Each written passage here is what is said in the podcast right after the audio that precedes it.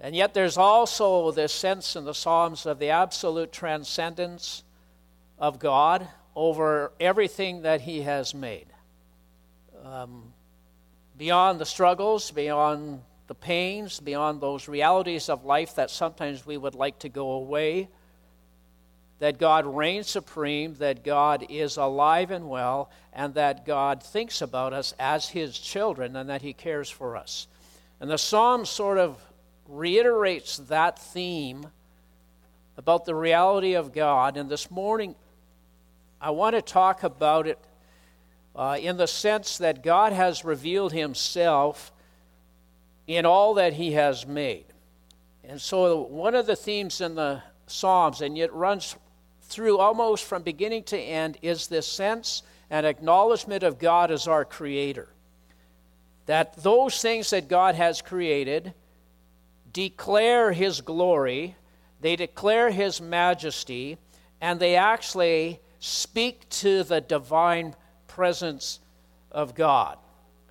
And so the Psalms very often would ask the question when you look around you at all that God has made, how can you say there is no God?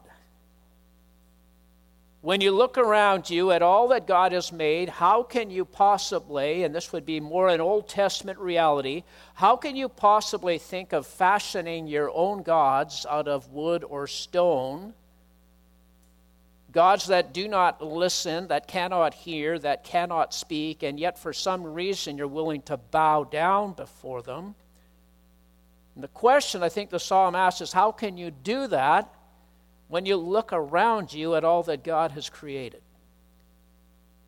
In 2017, in the place where God has placed us in this very affluent country in which we live, you might ask the question how can you be so willing to elevate yourself as somehow being more important than the reality of God?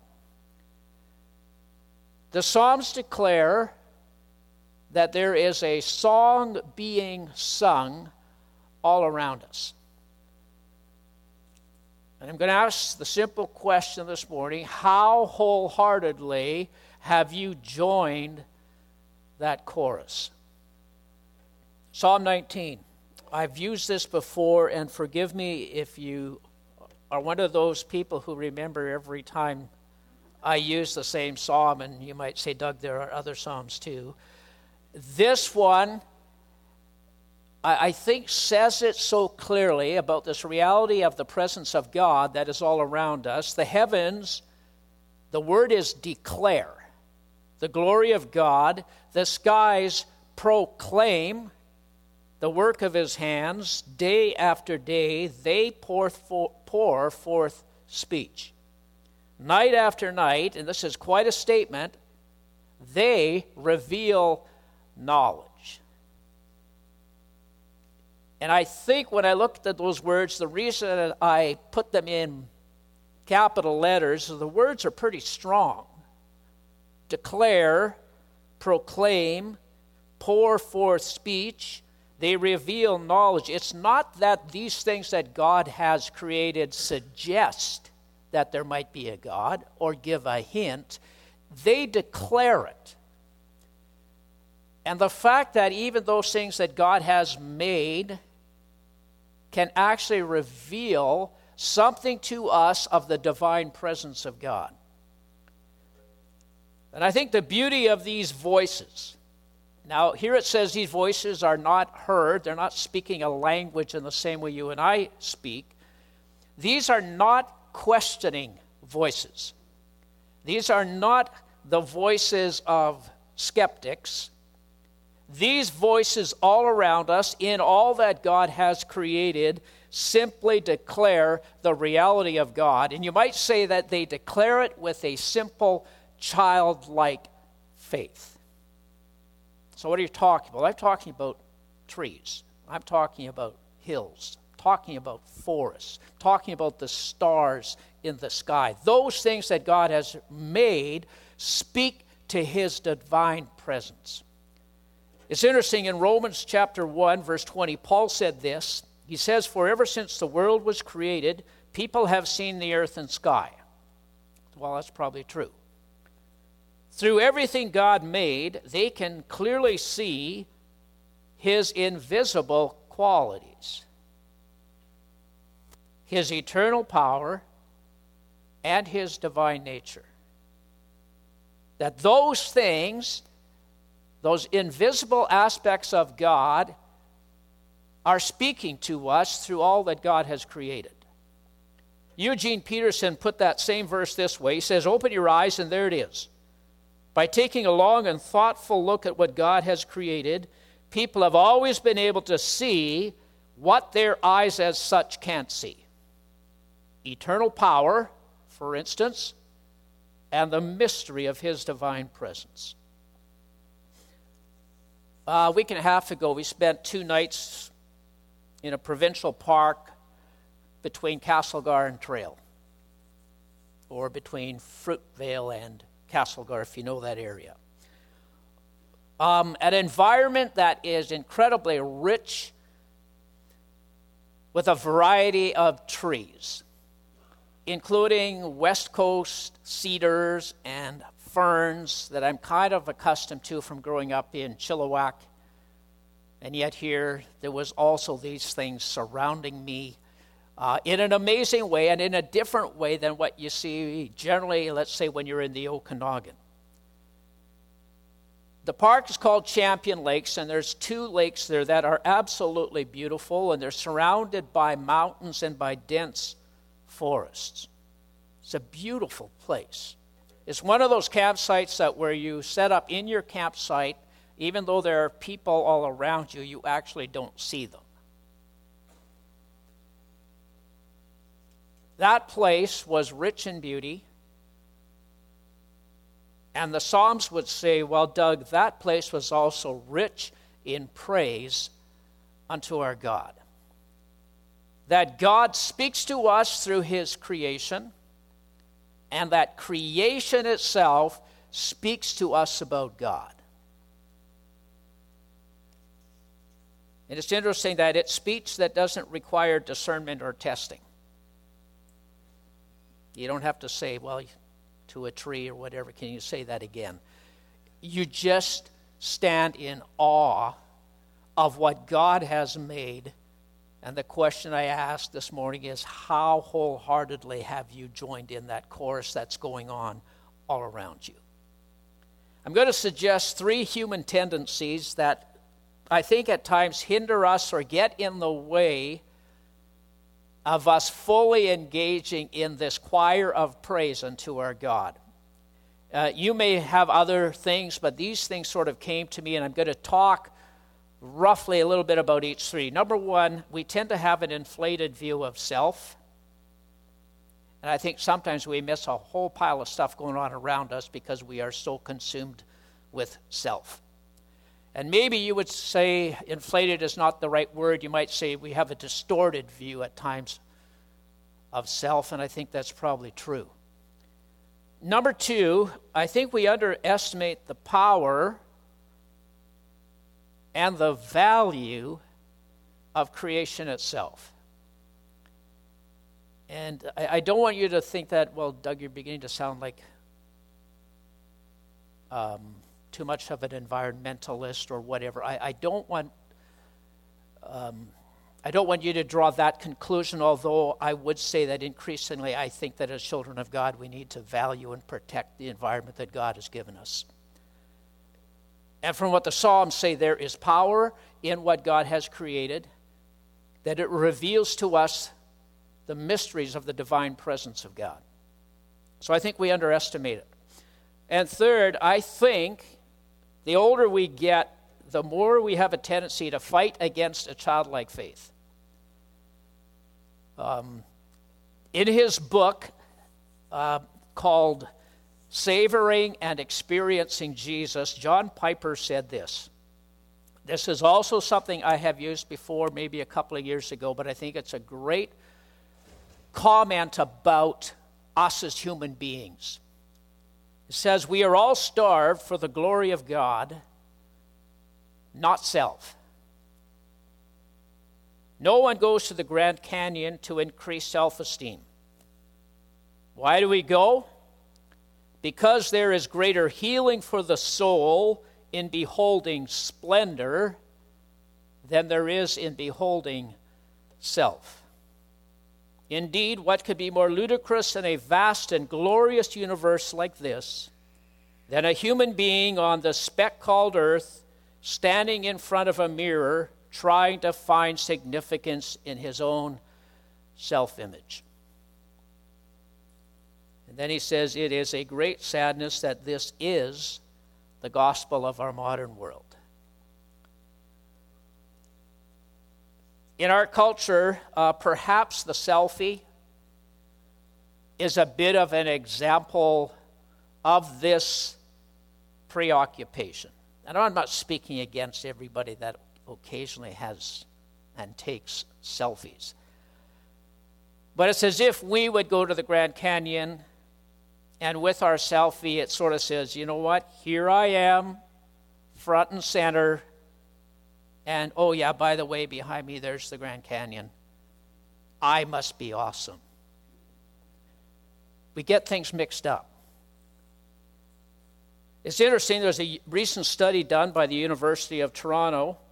Uh, this probably is not a surprise to anyone. Found that selfie takers everywhere might be a bit too into themselves.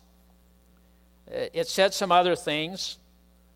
And then it said the study showed that people often perceive themselves as more attractive and more likable than others do. It's also true that many who complain about the sheer number of selfies posted on the social media, most of them continue to actually post their own.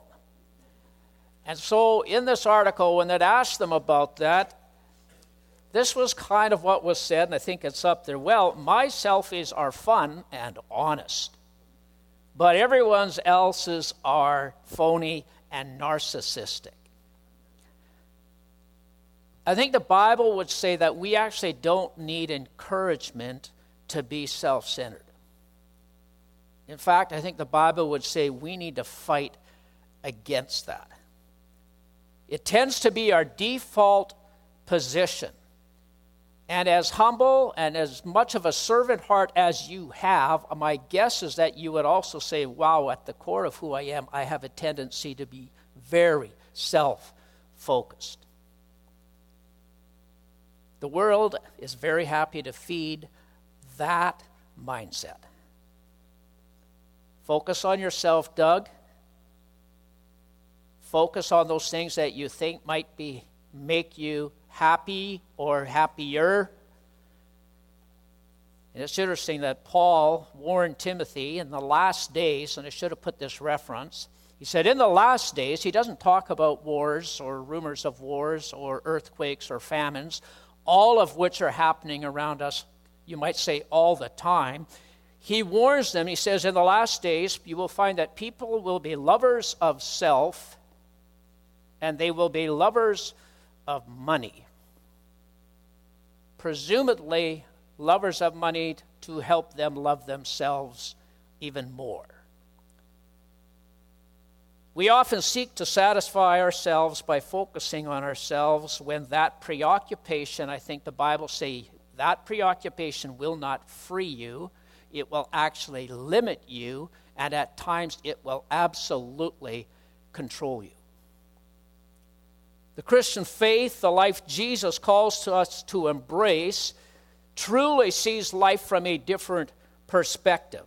That we are called to a life of self denial. And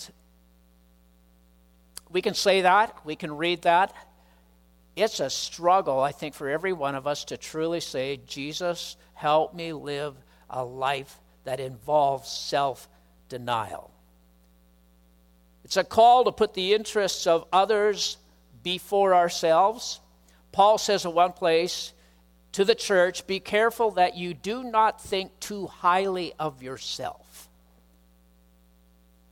This is not a message about beating ourselves up, but I think it is a message of giving thought to how we live and ask the question how preoccupied am I with myself, my pleasure, my comfort? How willingly have I said to the Spirit of God that also speaks into our hearts and our minds, how willing am I to deny myself for the sake of others? I think self esteem, fulfillment, freedom, a sense of value, uh, which our world says that we should strive to find, is often most evident in people who have, you might say, gotten over themselves and have begun to nurture a willingness to serve. As people of faith, we should be evidenced by a love, I think, of and for God's people. I believe that love is evident within the church at Creekside. We should have a love for the church of God. We should have a willingness to serve and a heart for the needy and a heart for the lost. That we were created actually to make much of God not the other way around. And I think going back to the Psalms, he's saying, you know what? When we look around us at all that God has made, the question of our heart should actually be God, who am I that you are even mindful of me? And yet, you know, that verse also says that God has placed us just slightly lower than the angels. That He has given us and crowned us actually with glory and honor.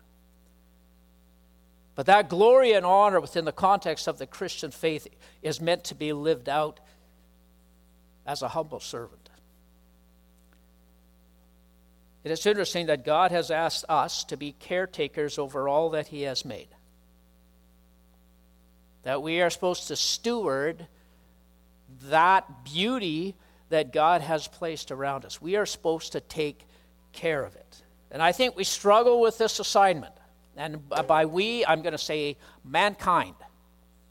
That greed often trumps what I might say in this context green space. And I think in many countries you might be able to say greed always trumps green space. I think it's interesting that city planners are re- realizing more and more that cities that give priority to green spaces become healthier cities.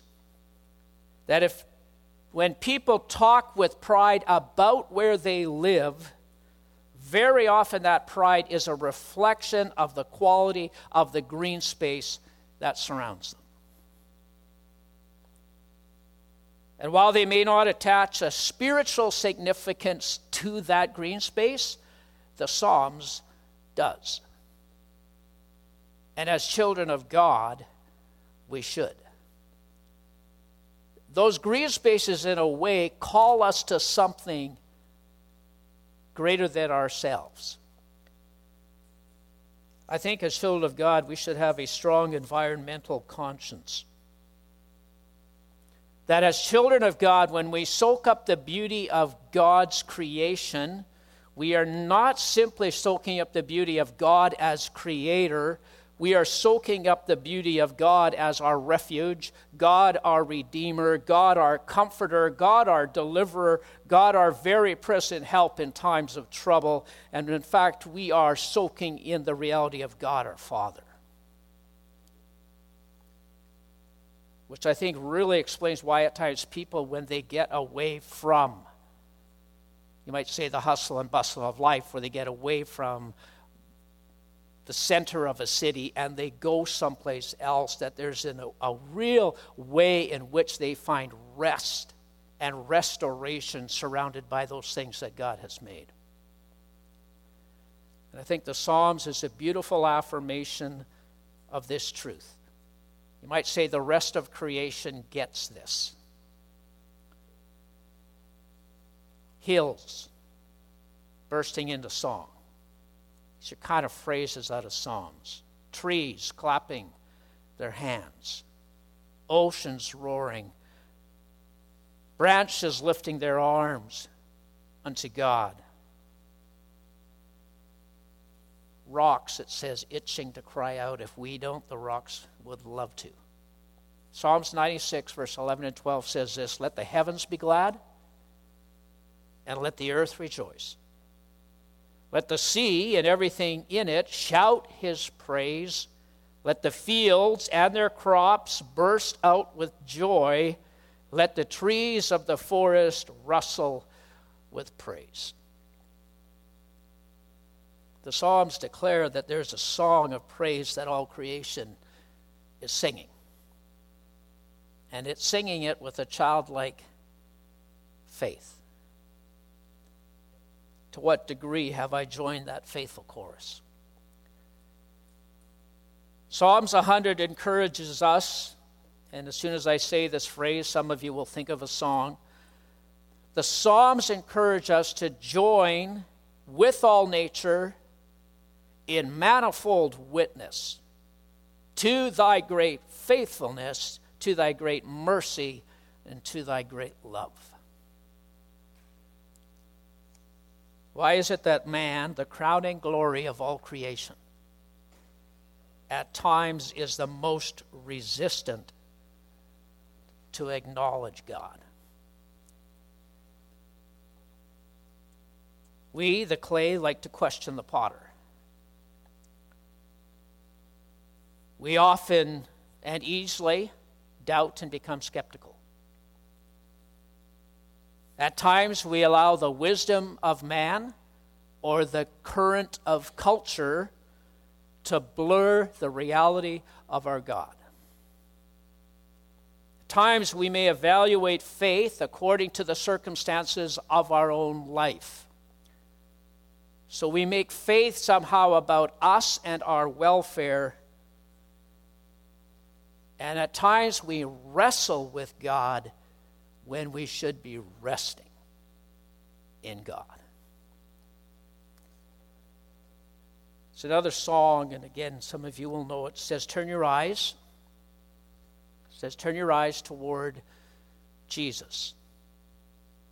And the question you might ask is, Why? It says, Well, if you do, the things of this world will grow strangely dim. And I think it's really, I thought about the word strangely. Like, what would be strange about it? It's like suddenly so many of these other things that fill our lives, those things we worry about, those things that are so earthly focused, the songwriter says, Turn your eyes toward Jesus. You know what? In an amazing way, those things will suddenly become strangely dim. It's like saying they will lose their importance and they will lose their hold on you. Because we are looking at those things, the song says, in the light of God's glory and in the light of God's grace. If all creation, day after day, sings his praise without voice and without hesitation, surely you and I made in the image of God, the crowning glory of creation. We who actually have been given a voice should use it to bring glory to our God. The Psalms speak to the sovereignty and the transcendence of God. Those who wrote these Psalms, these poems, these songs, these prayers, somehow we're able to praise God in all of life. In the struggle, in the pain, at times in the loneliness and the frustration of life, the writers of the psalm still acknowledge the great faithfulness of God.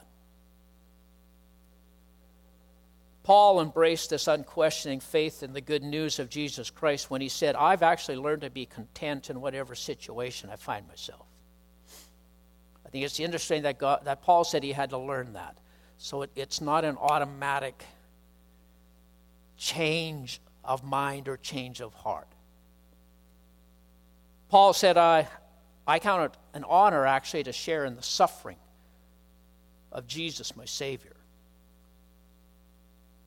Paul said, you know, actually, for me to live as Christ, to die is gain. Perspective, you might say, is everything. And you might see, when you look at Paul and you look at some other Christian men and women of such faith, it's like they have, in a way that many of us struggle with, they have completely surrendered to the reality of God and His preeminence in all of life. I think Psalms 100 says, you know what? We did not speak the world into existence. We did not even speak our own self into existence. We are not going to find fulfillment in self or in money. He is the potter, we are the clay. He is the good shepherd, we are his sheep. He is the vine, we are the branches. It is He that has made us and not we ourselves. If we learn to rest in that truth and not wrestle with it, the Bible says you will indeed find life itself. There's a great old hymn of faith that captures this reality so well. It was written as a poem, so in that way it's kind of like many of the Psalms uh, written by a man named Thomas Chisholm, who was a very sick man, physically struggled with health all his life. He started out as a very young pastor, was not able to continue in that role because of his health. Uh, but he was also a man who wrote literally hundreds of poems.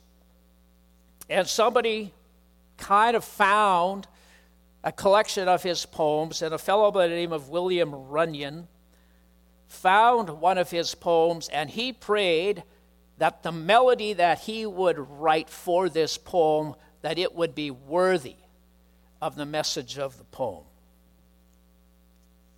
And I think history would indicate that God answered that prayer in an amazing way. Great is thy faithfulness, O God, my Father. The writer of that poem wrote this, and he wrote more than this. But we have to realize this is a man who fought ill health all his life and could have been a complainer about why me? How come God? He says, I must not fail to record here the unfailing faithfulness of a covenant keeping God. That great line. Unfailing faithfulness of a covenant keeping God and that He has given me many wonderful displays of His providing care for which I am filled with astonishing gratefulness. That humble message, I think, mirrors the testimony of so many of the Psalms. And in that song that uh, Thomas wrote, he has that line join with all nature in manifold witness to thy great faithfulness, thy great mercy, and thy great love. So there is a choir that is already singing. There is a song being sung all around us. And I just want to encourage us, encourage us this morning to join in that song with all our heart, with all our mind, with all our soul, with all our strength. The great love, the great mercy of God who gave himself for us through the sacrifice of Jesus so that we might be made right with God, that God, our Creator, can become God, our Father. That we celebrate all that God has made as sons, as daughters.